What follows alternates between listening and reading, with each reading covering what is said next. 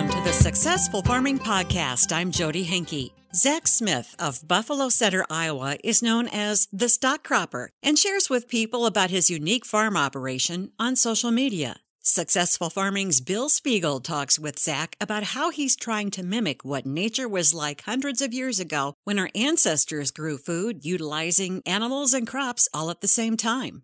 Zach, you're known as the Stock Cropper on YouTube and uh, can be found on Twitter at Zebulus Prime. Also, uh, you're on Facebook, you're on Instagram, you're doing all of the social media activities to tell people about your farm operation. And we'll get into that a little bit more. But first, kind of tell me just a little bit about the history of your farm, how you got started, and uh, tell me just a little bit about the, the Smith farm so my family's been farming in Winnebago County for uh, you know probably over 120 years, and I'm the fifth generation now. My dad retired in 2013, and uh, I took over in 2014, operating on just about 305 acres uh, up to this point. You know, my my farm has been rooted in conservation practices since I've kind of taken over strip till cover crops and uh, it's those interests that kind of led me to what we're talking today about uh, the stock cropper genesis about 18 months ago. So uh, the stock cropper is, I think, one of the most fascinating things that I've seen in agriculture in my 30 years in this profession. It's kind of hard to just sum up in a minute or two, but kind of just tell me what stock cropper is. I have to put it in one sentence, I say stock cropping is the reintroduction of livestock and row crops back together in the field happening dynamically at the same time. And so to expand out from that, you know, we used to have a lot more diversity on the landscape and on farm operations, and we've become highly specialized and substituted the benefits of having crops uh, working with animals with technology brought to us by the agricultural companies that, that provide them. And what stock cropping is, is trying to utilize the technology that we have at our disposal now in 2021 that my grandfather and great grandfather didn't have, you know, 70 to 100 years ago, and put a new twist with biodiversity to try to provide a system that is better for the land and more importantly, better for the farmer and the local community than what we have with our current paradigm in the business. Zach, let's boil this down a little bit because there's there's a lot to what you just said, and I kind of want to take it back to you know five generations ago when your ancestors were farming.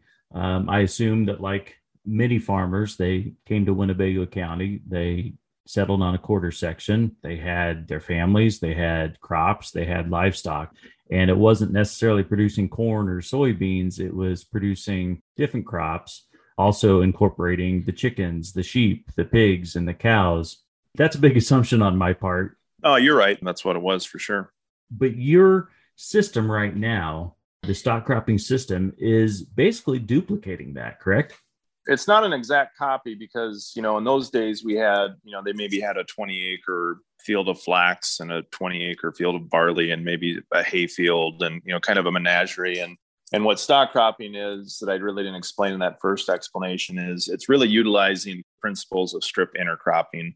So uh, where you plant a different crop or pasture type every you know say 20 or 30 feet and strip that across the field and then uh, what we're doing is we're growing crops in between strips of pasture that we have built an autonomous multi species grazing system that moves in between and uh, has a lot of benefits to the land as well as the crop next to it. And the idea is we wanted to create a system that is just kind of self feeding, where the animals are there to fertilize the land for the next year. And then we just simply rotate and put the animals where the crops were and put the crops where the animals were you know, it, it sounds complicated, but it's a really, really simple premise. And we've been having a lot of fun developing it over the last um, 18 months.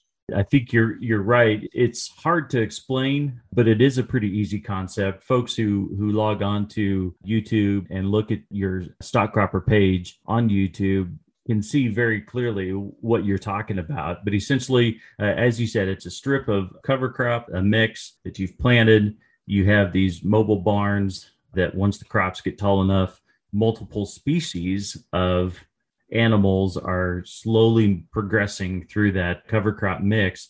But then on either side, you've got corn planted, correct? And then correct. You're, you're trying to also, in addition to growing the animal protein, you're trying to boost yield of corn through. Um, well, uh, you, I'll let you explain that. Yeah, we're trying. So we're trying to boost corn production through the power of the edge effect and giving full sunlight penetration on the outside rows. And that's something that almost anyone familiar with agriculture can understand because if you drive by a field of corn uh, the end of August, you see these big monster silo you know ears that are popping out the end of the husks and everybody thinks it looks like 400 bushel corn. Well it is probably 400 bushel corn on that outside row but once you get into the field and you have less light yield drops off correspondingly to that. And so we're trying from a positioning standpoint to arrange things to boost the corn production and as well as you know the corn actually provides benefits to the animals uh, in producing shade for them in the hot afternoons. And so i talk about this dynamic cross leveraging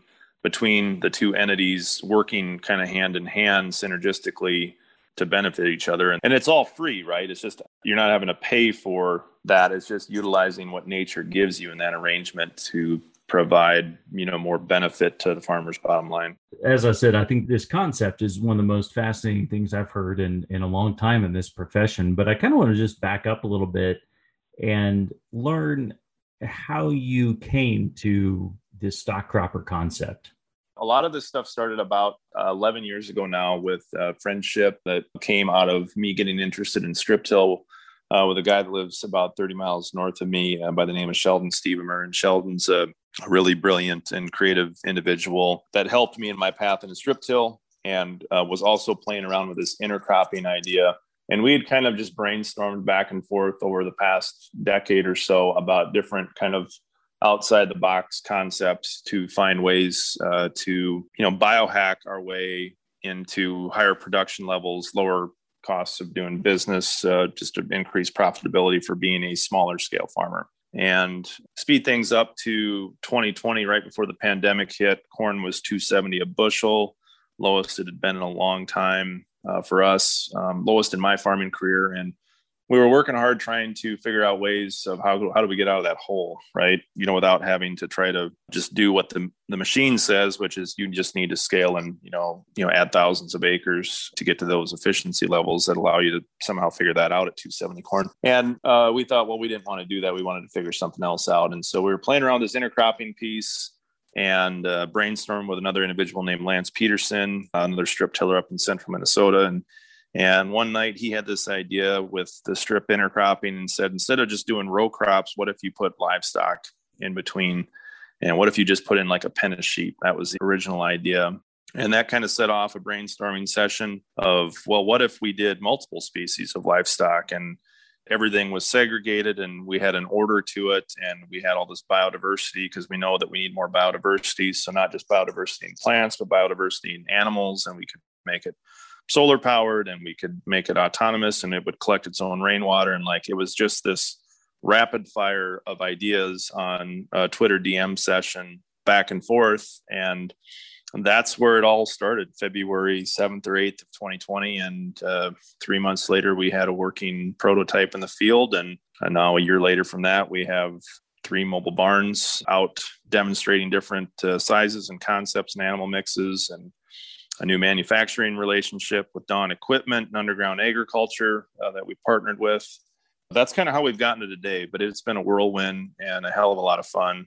And that's, yeah, that's how I'm here talking to you today, Bill. So 18 months then from basically a Twitter conversation, not even actually on Twitter, but through the direct message function on Twitter, 18 months from the first real discussion, I guess, then to actually having manufactured barns, not just by you, but another company on the ground in the field performing kind of what you dreamed that it would do be autonomous. It would have uh, solar power, it would be run wirelessly, it would have an inverted roof, a V shaped roof to collect rainwater to feed multiple species of animals within the same unit. That's pretty incredible. Yeah, when you say it like that, I guess it is. Yeah, we've yeah, it doesn't seem. I mean, for me, like it's it's a big race against time, kind of up a mountain, and it's never fast enough for me. But it is something what we've been able to do. But a lot of it's been powered by the power of the internet and connecting people that otherwise I wouldn't have been connected with, and that's driven a lot of what has happened and why we've been able to go as fast as we've had in the last eighteen months. Zach, let's back up a little bit because you you mentioned that you took over for your dad's farm after he retired and you had some acreage then that you were strip tilling and I, I presume you were growing corn soybeans then in those acres? Yep corn soybean rotation you bet. And did you have cover crops at that time? Yes ever since uh, we learned about cover crops in the great flood of 2013 for the first time. And uh, after what i saw the first year with that i decided i wanted to use that on all of my farms. So uh, since 2014, I've had a cover crop on 100% of my acres. In the and you know I've seed it seed it in the fall and then uh, terminated in the spring. What was the the impetus then behind the cover crops? I you know when I got into the strip till thing, like it wasn't about soil health. Soil health hadn't become like sexy and in vogue yet. Like it was an efficiency thing to me. But when I started to see the differences that our soils were taking on like with increased biological activity and water infiltration and it's like damn this is pretty cool. Like how do i do more of this? And and so then the cover crops were you know becoming more of a thing and i learned and you know the benefits that they have to jump starting biology and increased water infiltration and deeper penetration down through the soil profile. And it's like well why wouldn't i add that? Because i've liked what i've seen there and so that's what what i've done. And it hasn't been always perfect you know uh, cover crops are not the end all be all but uh, they're part of my system and it's it's how i farm now one of the things we hear about cover crops a lot is that that is one part of a more holistic soil health system but that livestock is you know kind of the cherry on top of the sundae if you will. If you can figure out a way to implement livestock that seems to be what really makes things work. Yeah i think you know what i'm trying to do with this system is how do we we grow commercial food and try to mimic nature like what we had on the landscape here a few hundred years ago before we showed up to take it over. You know, we had grasslands and herds of bison roaming and uh, doing what they do to manage the landscape, having biodiversity not just from plants, but from animals, where we have that spread across the land rather than concentrated in pig barns or cattle feedlots, and then having to spread the manure on its own, let the animals do the work for you and not have to have a manure spreader. So Zach, in 2020, when when you and Lance and Sheldon were having these online discussions, you kind of took the idea then of, of an eight row corn strip within a field and then 20 feet of the cover cropping and livestock. And I, th- I think you said that your first idea was to have sheep, correct? Correct. Yep. Yeah. So how did it kind of morph from, you know, having a pen of sheep that would graze this 20 foot strip of cover crop into a portable barn or, or a mobile barn with sheep and pigs. And then, as I understand, you followed that up with chickens behind in a separate chicken tractor behind the sheep and the pigs, correct? Correct. Yep. Yeah. So, how, I mean, I, I, I just think that's fascinating. How did that idea progress?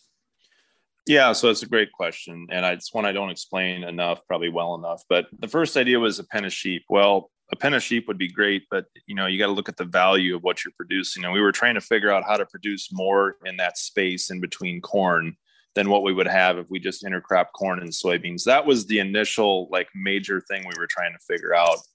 Well, there's not like a really active local sheep market here in northern Iowa. And so it's like, well, but we still need to have something to mow this pasture down. And uh, so let's go with sheep and goats and let's just see how that works. And then let's put the, animals that can generate revenue, like pasture raised pigs and pasture raised poultry, which are very easy to sell in our market or the markets around. And you know basically stack enterprises in the same space and not just with you know with each other but they all have a special purpose in the order. So the sheep are out front there are lawnmowers. The pigs come behind they're kind of our soil instigators with their snoots and doing you know rooting activity in their hooves. And the chickens come behind and kind of go through the the manure that was left from the previous animals and eat fly larvae and then kind of finish things off because there's a lot more of them. And so they kind of even the manure distribution across the whole strip.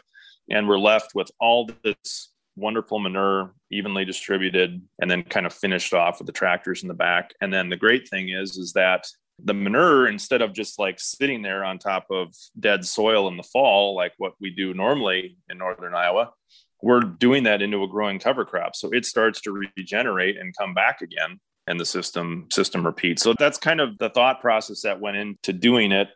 And then it was just a matter of figuring out like how do you actually build that? It's one thing to like draw it up on a marker board, but it's a whole nother thing to, you know, to build a four ring animal circus on wheels, you know, and make it happen. But you did that. So tell me a little bit about how this barn came together in 2020 and the whole process then of putting animals out in the field and progressing that barn through the field during the season. Just give me some statistics on like you know how long your runs were how many acres you actually covered with the grazing and we'll go from there yeah. So the process was we drew up all these plans in March, um, and Sheldon and I did a lot of that work together because we were we were the closest of the three.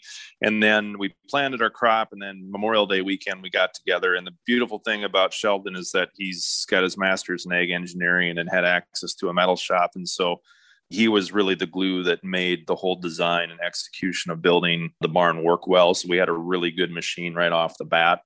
So we launched the barn about the 15th of June into these pasture strips. Our pasture was about uh, probably 24 inches tall when we did that. The barn, uh, if you're trying to visualize this, if you haven't seen it before, the barn is split into three separate compartments. There's a grazing compartment out front that was 11 feet deep by 18 feet wide to fit in the 20 foot strip. And then there was a central barn that was covered that had a roof that was split in two. So the sheep and goats could have covering and feed and water inside on one half, and the pigs would be on the other half. The pigs would go out the back of the covered barn into their grazing area, which was the same dimensions 18 foot wide by 11 foot deep. And we would essentially move that barn 11 feet twice a day. So morning and night, the barn would move. And so the animals always twice a day had the ability to move into fresh ground. And so they would never, you know, lay in their manure or get, you know, really dirty. And we'd have a constant equal stream of manure uh, coming out the back of the system onto the land. And we did that last year.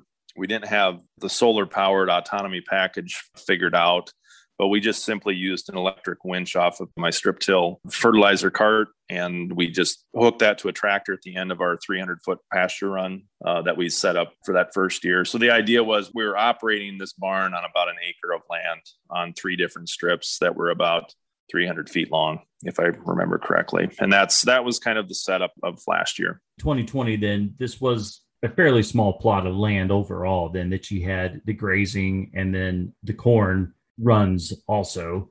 So at the end of the season, then you had uh, one cycle of lambs and one cycle of pigs, correct? Correct. And you also had chickens. Did you have to have more than one batch of chickens, or or did you just uh, finish those out? Kind of tell me how the chickens worked.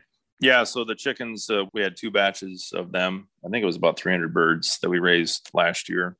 And so when you take those numbers, when you take 300 chickens and then add up 10 pigs, you know, and then seven or eight lambs or uh, goat kids, you know, that we had, because we had a combination of both goats and sheep in the mix, and you multiply those times average pasture USDA meat prices, there's a lot of value in those numbers, assuming that you can find a, a market for that and uh, much more so than what corn or soybeans would be. And so when I did my final numbers at the end of the year to kind of compare the analysis of is this an economically viable system with what we're able to produce, the answer was a very resounding yes. I think by my math last year, it was seven times more profitable than if I just would have grown corn uh, across that field, you know, in comparison to the acre of animal production with the stacked enterprises. And that's the one thing I don't think people understand is if you don't think about how can you stack enterprise in the same space and time that's really where the advantage is if you're just going to want to do one species i don't think this thing works but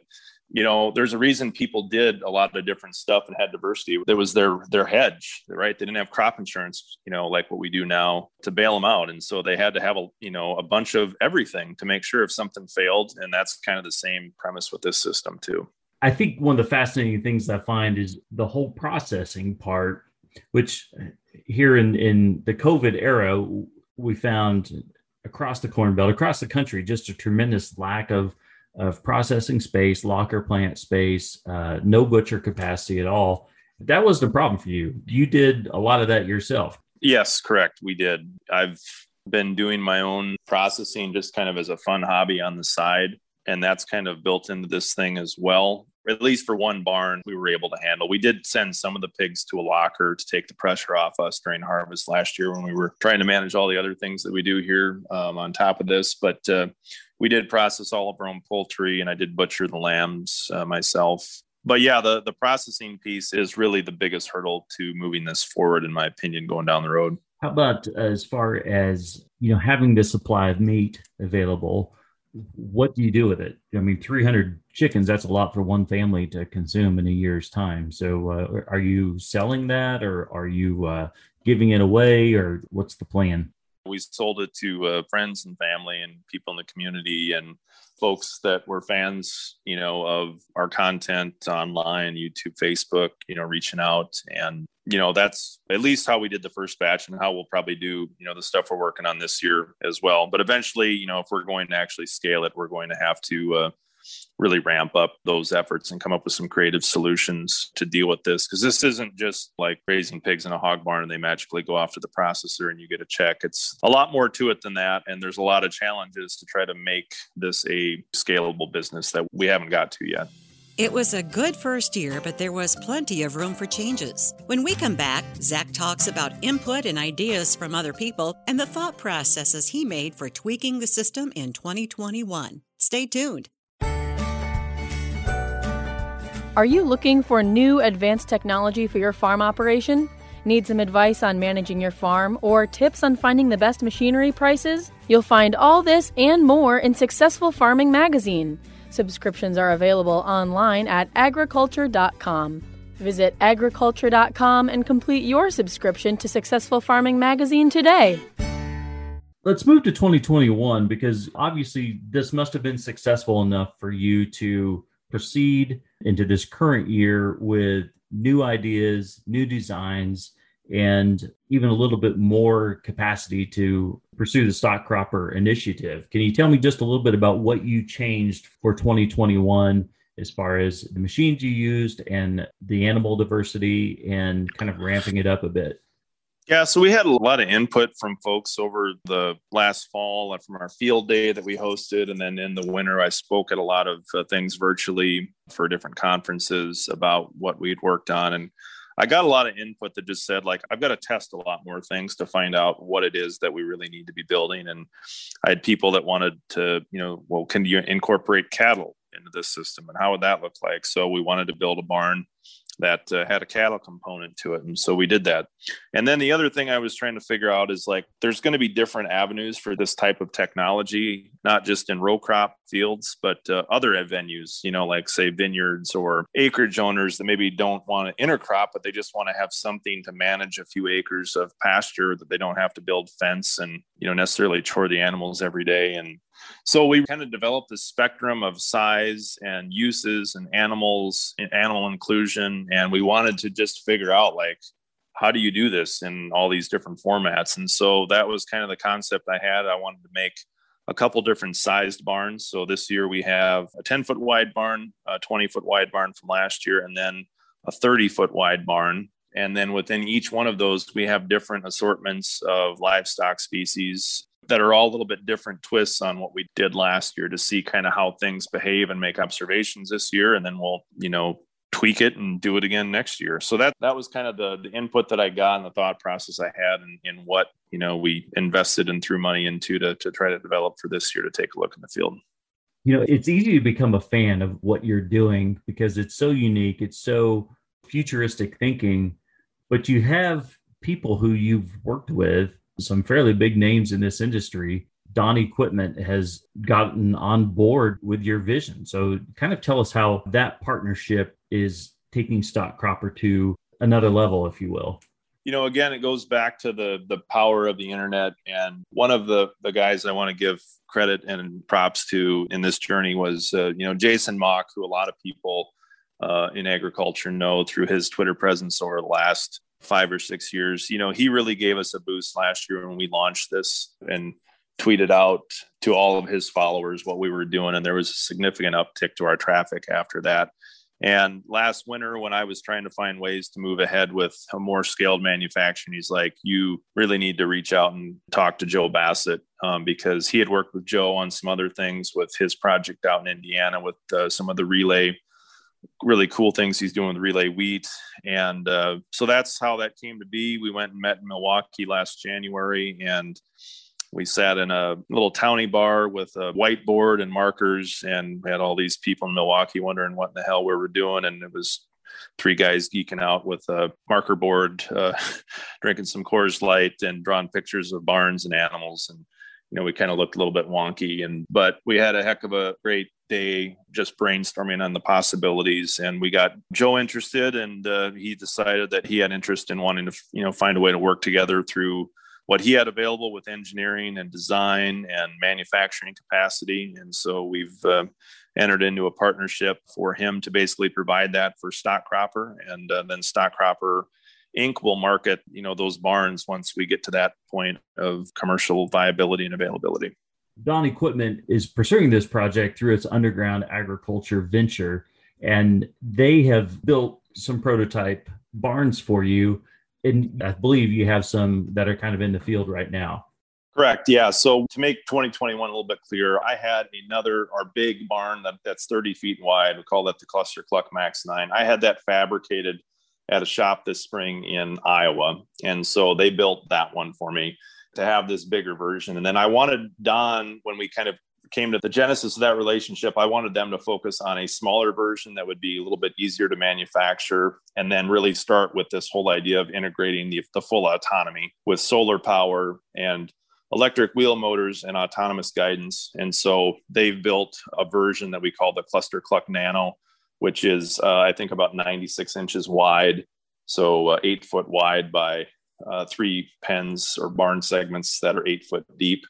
And uh, we debuted that at Jason Mock's Constant Canopy Field Day in July and demonstrated that thing moving under its own power through the sun with onboard batteries, with electric motors. And we drove the thing with a wireless, I think, Xbox or PlayStation controller that controlled the components, which was kind of a dream come true for a kid that grew up playing Mario Brothers. So I mean, to me, it just it boggles the mind. So this is a wireless thing. You have this Xbox controller hooked up to the barn, and you're just able to pretend you're playing Mario Brothers, but you're not. You're moving a barn filled with livestock. Yeah, we hit a button and it goes a, a predetermined set of feet and stops, and then you know the new barn has airbags on it just like what Dawn strip till bar you know would have for you know down pressure so we have the ability to lift the barn to move it and then set the barn back down. So the fencing is tight against the ground to limit predators coming in. And yeah we do it all with with a freaking xbox controller. Place i can't remember which one it is but it's just it's just unreal. The first time i got to sit there and steer that thing and do it all considering you know 18 months ago it was an idea on a whiteboard. So Zach, Underground Agriculture built a barn that was at Jason Mock's Field Day in Indiana in July what is the path forward then having a, a marketable barn then for farmers to purchase and put on their own farm? Our plan you know moving forward is uh, that we're going to continue to, collaborate and iterate on the designs. The covid situation and all the supply chain disruptions have made that process tough you know just getting simple components like motor controllers that you used to be able to have in two days take two weeks. And so you know the the whole covid craziness of the world has kind of slowed that up right now. But we've still made great progress, and Joe and his team have done a fantastic job. Our hope is that we're going to continue to make tweaks. We're going to use the barn in a couple different um, environments this fall to learn more about what we need to change.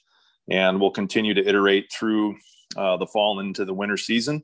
The plan, at least now initially, is that we will have at least five cluster cluck models out at Jason Mock's new venue in Indiana, this wonderful new regenerative ag paradise. If you haven't seen that, you should check it out. We're going to have stock cropper barns there featured. Um, that for sure will happen. And then, depending on how things go this fall with our advancements, my hope is that we will have some form of a commercial iteration available potentially next spring or summer for people that are really interested wanting to you know, utilize this technology and try it out on their own acres. And then hopefully within another year or so, we'll be ready more for a bigger commercial launch available to the public more in mass.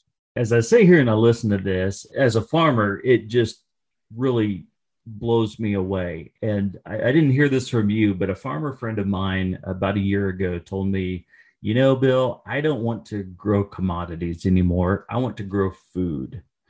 And I've thought about that almost every day and just kind of how how that's your mindset too, right? I mean, your acreage isn't huge. You have 305 acres, or you did when you started, but we're reaching out to farmers in this podcast of, you know, large acreages. So, how do you see the stock cropper movement fitting in with commercial agriculture today? Yeah, it's a good question. I, you know, I think when we started, I thought, you know, this would be great. We could just replace everything with this and sell cajillions of stock cropper barns. Uh, but in reality, that's that's probably not practical as badly as I'd want that to happen, and the potential impacts to communities and injecting a lot more farmers back out here. But what I really see going forward in agriculture is there's going to be two paths. Okay. There's going to be the path of commodities and scaled production with fewer and fewer participants and, you know, fleets of AI tractors going across the field without people in them. And that's fine. I have nothing against that path because the reality is, is we still have to produce a hell of a lot of food to uh, feed the world at this. And that system exists and that's going to do a lion's share of the work. However, there is a growing concern for people that are more worried about where their food comes from in the consumer class. And there's a growing demand for systems to be put in a place to deliver products that aren't produced in that manner in the conventional pathways. And so I'm really hoping to create a system or inspire ideas for other systems that fuel into this other path of divergence for an alternative future in agriculture where more people are involved, there's more biodiversity, it opens up hopefully more opportunities for other supporting businesses and local communities rather than just what I call the desertification of the Midwest, which I'm, you know, been watching my entire career. And that's one of the driving forces is I just didn't want to sit back idly and watch it happen, you know, and just say, well, that's just farming. There went the neighbor and nobody was there to replace him. So somebody will swallow it up and, you know, get another X9 combine to cover it and we'll call it a day you know, when I was 20 years old, that was probably what I thought was great. But the older I get and I see the impacts on our, you know, our local populations and school districts and the businesses and in towns, you know, it's a slow erosion over time. It doesn't just happen overnight, but until you do something to put something else in there, you can't expect change unless you're willing to stand up and be the change. And so that's what, you know, I'm trying to uh, clumsily attempt to do. What do you think are the big obstacles to making this stock cropper movement really take off in the countryside? I think the biggest obstacle is probably mindset, the gray matter between the ears uh, for you know people to see and understand it and get the concept and see how it's different and, and how it offers opportunity. I think that's that's probably one of the biggest things uh, first and foremost. Second biggest thing is the path to market for processing because, like I said earlier, I know that within a few years, we're going to have this thing figured out pretty well and how to move this uh, four ring animal circus across the field and do what we want to do. But the next step is how do you, you know, there isn't a place right now where a farmer can take 400 pasture raised pigs and get them processed and then have a way to deliver it easily direct to consumers and eliminate some of the middlemen, you know, along the way. And that's really what you need to do if you want the farmer to have more in his pocket at the end of the day. And so something has to give there. And some of those things have started to happen, you know, with uh, Secretary Vilsack announcing some big dollars coming into regional processing plants and initiatives. But those things are going to take time, right? to do and so until that starts to happen and we start seeing more of those things you know start to spring up that's probably you know from a logistical standpoint the biggest obstacle we face right now is processing access to a smaller scale Zach has many encouraging fans on his social media channels. Farmers are asking how they can implement their own stock cropper initiatives. When we come back, Zach offers his advice. Stay tuned. Finally, an easier way to get commodity price updates. Successful Farming Live is an easy to use tool that you can use to search Chicago Board of Trade and local cash prices, all by using your voice. Just say, Alexa, enable Successful Farming Live. Visit agriculture.com/smart for more information. From corn to cattle, hogs to soy, getting commodity prices has never been easier. Just say, Alexa, enable Successful Farming Live.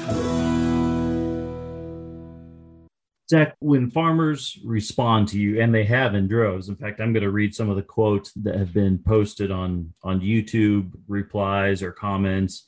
Uh, Zach is on the cutting edge of innovation for the ag application of the future. Zach is using amazing common sense. Another commenter fascinated by this project. So you have a lot of people who are following you and who are interested in this people from small farms, people from large farms. And uh, I, I, think the content that you post each Sunday or Monday is, is extremely well received. And so you have a lot of people pulling for you and a lot of people who are interested in, in duplicating what you're doing. How do you get the people who are interested in this, in this concept, how do you get them on board and be part of this stock cropper movement? In other words, you know, if say Bill Spiegel wants to you know, try to have my own stock cropper situation in Kansas, then how do I learn how to move forward from a you know a technical standpoint from a uh, you know what cover crops to plant where to get the barn. And specifically kind of what you alluded to earlier is the whole processing standpoint. Do you anticipate you know collaborating with a bunch of small processors across the country and have kind of a stock cropper stamp of, a, of approval or a stock cropper brand for the meat products that are produced? I guess i hesitated the first time in answering that because to be honest with you i'm not i'm not there where I feel like I can look Bill Spiegel in the eye in Kansas and say, Bill, I've got all the answers and you should come spend money with me. And I'm very, very conscious. I don't want to be a snake oil salesman and just sell people blue sky and good feelings about having a cool autonomous barn. Like I want to have a system in place. And the reality is it's just going to take some time and more partnerships with people to come online. And I know that Joe at Dawn and Underground Agriculture has the same commitment. And we don't want to rush things. We want to make sure we get it right. We want to create something where people have success with this and have a path where as these other things come online, they can start to scale. So if people are interested, I think maybe the first thing I would say is like while we're getting up to speed is just try and experiment with some of these simple things. You know, a lot of the stuff that I'm doing you can build your own little mini stock cropper with some animals and yank it around in a small space and just start to observe and learn and play around with with your own stuff you know at least initially. That's what we've you know we've done it on a little bit bigger scale but like this next week we're going to be building some new experimental very small animal tractors to go in between 60 and 90 inch corn I would really encourage people to, with any of this stuff, in order to break out of the commodity mold or that mindset, don't be afraid to take some chances and play around with some of these ideas. And as you know, Jason Mauck would say, farm weird. Farm in a way when the neighbors drive by, they're like, "What in the hell is that guy doing now?" You know, and uh, I thoroughly have gotten far more out of the last 18 months doing that than just putting my normal field of corn out there. Zach, those are great points. And I do want to reiterate, and I think it's something that um, maybe you and I have talked about before, but we certainly didn't talk about today. This is a very intense type of endeavor. It's not something you can just, you know, sit on the couch and press your your Xbox controller and have it move autonomously. You never have to go to the field. This is something that takes quite a bit of discipline and effort, I guess, from from your perspective. Yeah, you know, I think I want to be careful with how I frame the autonomous piece up because I don't want to have a system that, like, say, Smithfield could just come by stock cropper barns, right, and put them out on a field and call themselves sustainable. What I want is I want the farmer to actually be doing the work. You know, in a lot of, not all, but a lot of the situations like with livestock production, you know, there's a farmer that puts up a barn for the manure but doesn't do the chores. He has somebody else take care of that. And well, that's not the way it used to be. Like my dad had hogs and he did all the work. And I think we've lost something from that too. You know, I'll say it myself just being a crop farmer is not the same as doing livestock. It's a hell of a lot easier in a lot of ways. And I think uh, I want to design a system where the farmer is required to be out there, but not necessarily yanking devices around, use the technology to do the movement, but let the farmer be you know the artisan of learning how to take care of animals on their own and care for them put the, the time and attention in that and the choring aspect of uh, and enjoying being outside doing that. You know there's a big difference choring outdoors in the sunshine and the fresh air versus walking into a hog barn. Um, it's not the same sensation for sure. So that is definitely one of the things that's paramount to me is i want the farmer to be doing the work and being rewarded eventually we want the consumer to be tied back to each one of the individual animals and the farmer themselves you know that is potentially raising meat for a stock crop or meats brand or something of that nature. We want to have transparency all the way back and we want that farmer to be part of that transparency story. One of your initial goals was to uh, produce more corn too right? And i'm curious what you found out after the 2020 season uh, where you had the stock cropper barns, and then the idea then was to use those animals to provide fertility, and then plant the following year into those stock cropper strips. And so I'm just kind of curious as far as the effects of grazing and the manure and the urine on the following year's corn crop. Yeah, I'll start with the analysis from last fall. So we uh, we were in a pretty major drought last year in 2020. Uh, but still, with that arrangement and using the edge effect, we grew 262 bushel corn on corn in our stock cropper corn strips. So we definitely got a bump out of that arrangement. Now you follow it up with this year with planting corn back into the strips of animal manure that we put in from where the barns went last year. I don't have that quantified with a number yet as far as the difference, but it has been substantial since the corn came out of the ground. Like all year long, my best looking corn on all of my acres is where that barn ran last year. And it was, you know, probably a foot taller right out of the gate. It just looked like it had more available energy. You know, I'm not smart enough in the soil health biology space yet to explain all that, other than there's definitely an advantage to having the goodies that come out the back end of the animal and uh, the benefit of having other species of plants too predicating a corn crop coming in. You know, a lot of people talk about the benefits of planting corn after oats and how much better it is in that area where you do that. And, you know, I think that probably has something to do too. So, bottom line, anecdotal observation is that biodiversity is a good thing. So, this year's uh, 2021 stock cropping area is, is in a different location. And so, after this season, will you soil test where you've had the animals and will you be able to kind of offer some more analysis into the benefits you get from grazing on these strips? And then next year, as I understand, you're going to take where the animals grazed and then plant corn in that strip. So yeah. So I guess I'm kind of curious how you plan to analyze and scrutinize and all that kind of stuff to, to see, you know, what the after effects are on the stock cropping if that yep. makes so any we, sense at all. Yes, yeah. So we plan to uh, to do a full soil test analysis. We're going to do it earlier this summer before we started, but it was so dry. I was a little bit worried about the accuracy of the test. Uh, just in the last 24 hours, we've gotten like five inches of rain, so we finally have some soil moisture again. And so I will have a baseline test across the areas where we had crops in our plot versus where the animals went and we're going to try to track that and test that each year for the next you know three or four years in this demonstration plot to try to get a baseline and see what differences that we're getting not only nutrient levels but you know levels of organic matter and uh, you know the different types of carbon that you can test for and overall soil biology levels and to try to put see if there's more than just the anecdotal like hey the corn looks really nice. Like what are we actually doing underground and what are those benefits and and what does that mean for the long term potentially? Zach you've pursued stock cropper now for 18 months.